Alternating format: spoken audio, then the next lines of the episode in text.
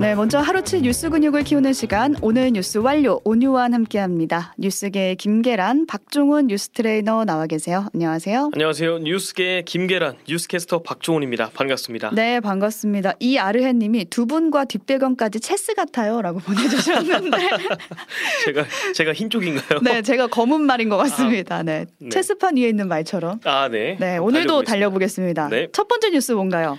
또다시 비행기 출입문 난동. 이번엔 하늘 위에서 그러니까 지난달이었거든요. 네. 비행기 착륙 과정에서 한 승객이 비상구를 개방하는 그래서 열리는 사고가 있었는데 네. 이번에 유사한 사고가 또 벌어질 뻔한 거예요. 그렇습니다. 그때는 아시아나 항공이었고 이번엔 제주항공 항공기에서 벌어진 일인데요. 네. 현지 시간으로 오늘 새벽 1시 49분이었죠. 필리핀 세부에서 인천으로 가는 제주항공편에서 승객 A 씨가 출입문 개방을 시도했습니다. 음, A 씨가 이제 비상구 앞자리에 착석해 있었는데 이륙 후에 1시간 지난 후부터 갑 자기 가슴이 답답하다고 막 호소를 하고 음. 어, 비정상적인 상태를 보였다고 합니다. 네. 그래서 승무원들이 승무원석 가까이로 이제 좌석을 옮겨서 면담을 시도하려고 했는데 갑자기 과격한 언행과 함께 출입문 쪽으로 달려들어서 문을 개방하려고 했다고 해요. 어, 그래서 다행히 항공기 고도상 외부와 내부 압력 차이 때문에 열리지는 않았고 아, 열려고 했어도 네네 시도는 했지만 그래서 즉시 다른 승객들과 승무원들한테 제압돼서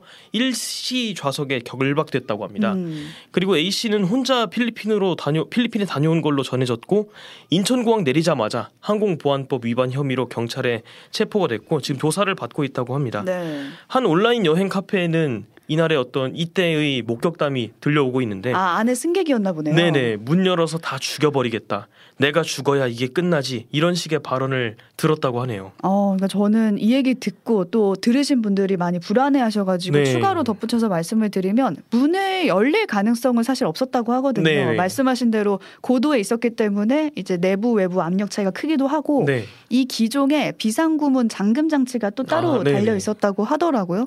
열려고 했어도 못 여는 상황이긴 했다고 합니다. 근데 그런다고 한들 지금 한 달에 두 번이나 이런 사건이 그쵸. 발생할 뻔한 거잖아요. 뭔가 한국사 차원에서 확실한 법적 조치가 있기를 바라겠습니다.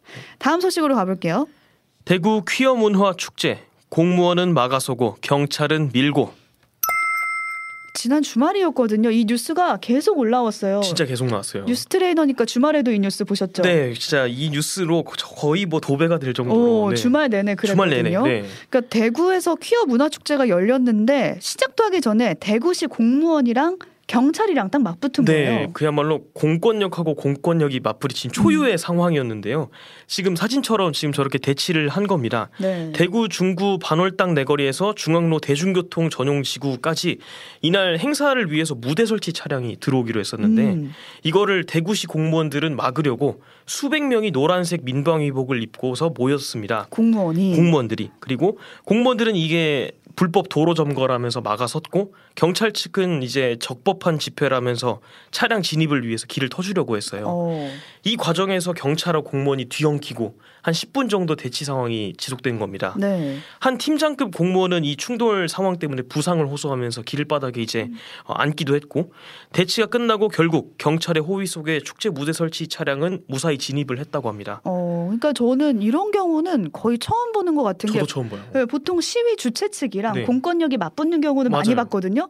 근데 이번에는 그게 아니라 공권력 대 공권력이잖아요. 정말 처음 봅니다. 네. 네, 홍준표 대구시장이 이 자리에서 기자회견을 또 바로 열었더라고요. 네, 즉시 열었어요. 음. 이, 이게 사실 충, 축제 이전부터 집회 도로 불법 점거 막겠다고 했던 홍준표 시장이 배후에 있었는데요. 음. 현장에서 경찰과의 대치 직후에서 홍 시장이 딱 하고 나타나서 모든 것은 경찰 책임입니다 이러면서 책 경찰을 성토하고 퇴장을 했습니다. 음. 그리고 법원은 집회 시위를 제한하지 않는다고 했지 불법 도로를 점거까지 하라고 판결한 건 아니다. 법원은 그렇게 판단을 했다 이렇게 항의를 했고요. 네.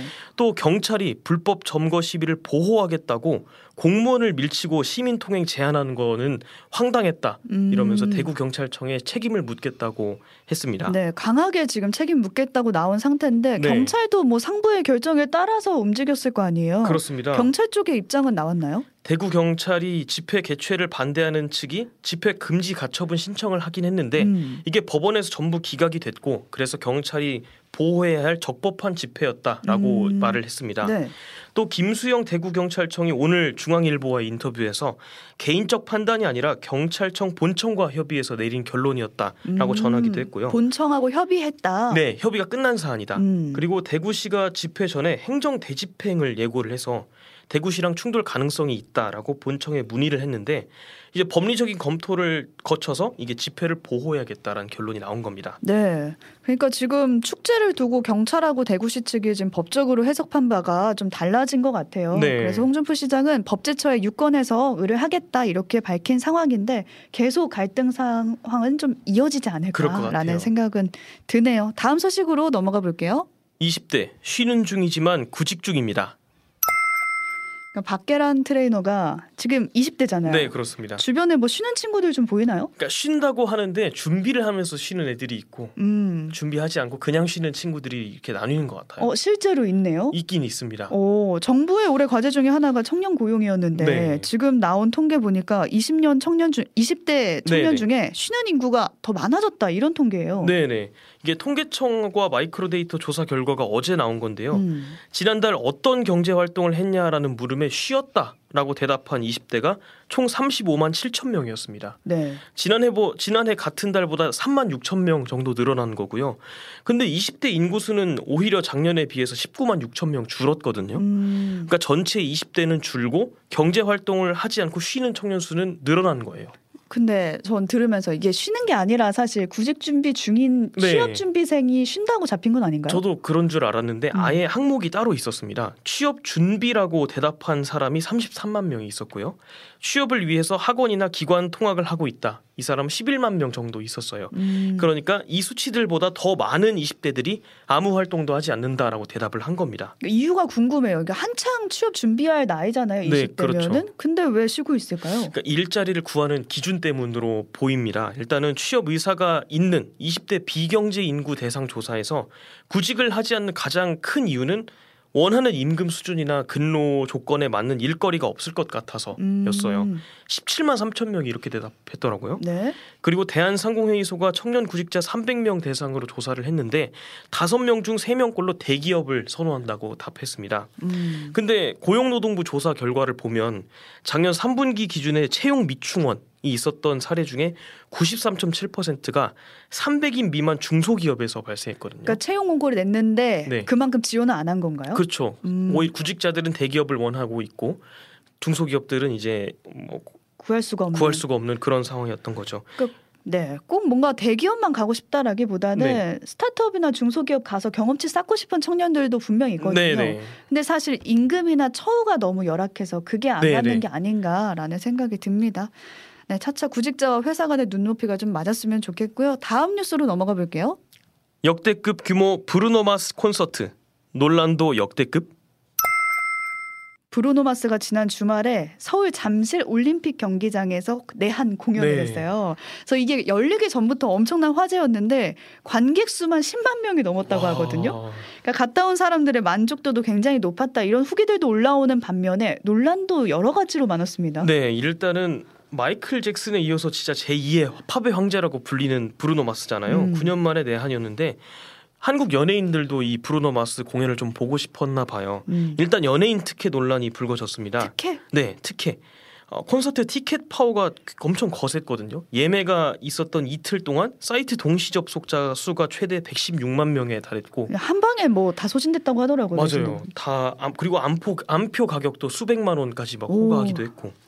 근데 콘서트 당일에 아이돌, 배우, 스포츠 스타 같은 다양한 분야 연예인들이 콘서트를 찾아서 어, 콘서트에 이제 와가지고 연예인 특혜가 있었던 게 아니냐는 논란이 있던 거예요. 근데 원래 주최 측 측에서 뭔가 초대권을 네네. 뿌리지 않나요? 있죠. 음. 그런 경우가 있는데 보통 특정 구역을 지정해서 주거나 음. 측면이나 뒤쪽처럼 이제 인기 좌석이 아닌 곳을 제공하는 게 일반적이거든요. 근데 어떤 연예인은 또 제일 앞쪽열 그라운드 1열에 배정이 되기도 했고 음. 그래서 일반인은 구하기도 어려운 표를 연예인이라고 좋은 자리에 앉는 게 맞느냐 이런 반응이 있었습니다. 그러니까 그래서 주최 측이 지금 해명을 한 게 1열에 앉은 건 아티스트가 직접 초청을 하는 초대권을 네. 받은 경우나 아니면 소속사에서 구매한 티켓으로 연예인이 방문할 경우에만 해당을 한다. 네. 이렇게 지금 해명을 했어요. 일부 연예인은 내돈내산 인증까지 SNS에 음. 하고 있습니다. 네, 또 다른 논란도 있었어요. 이게 콘서트를 관람한 한 관객이 모 커뮤니티에 좌석 시야 사진을 올렸는데 이게 화제가 됐습니다. 이제 벽에 가려져서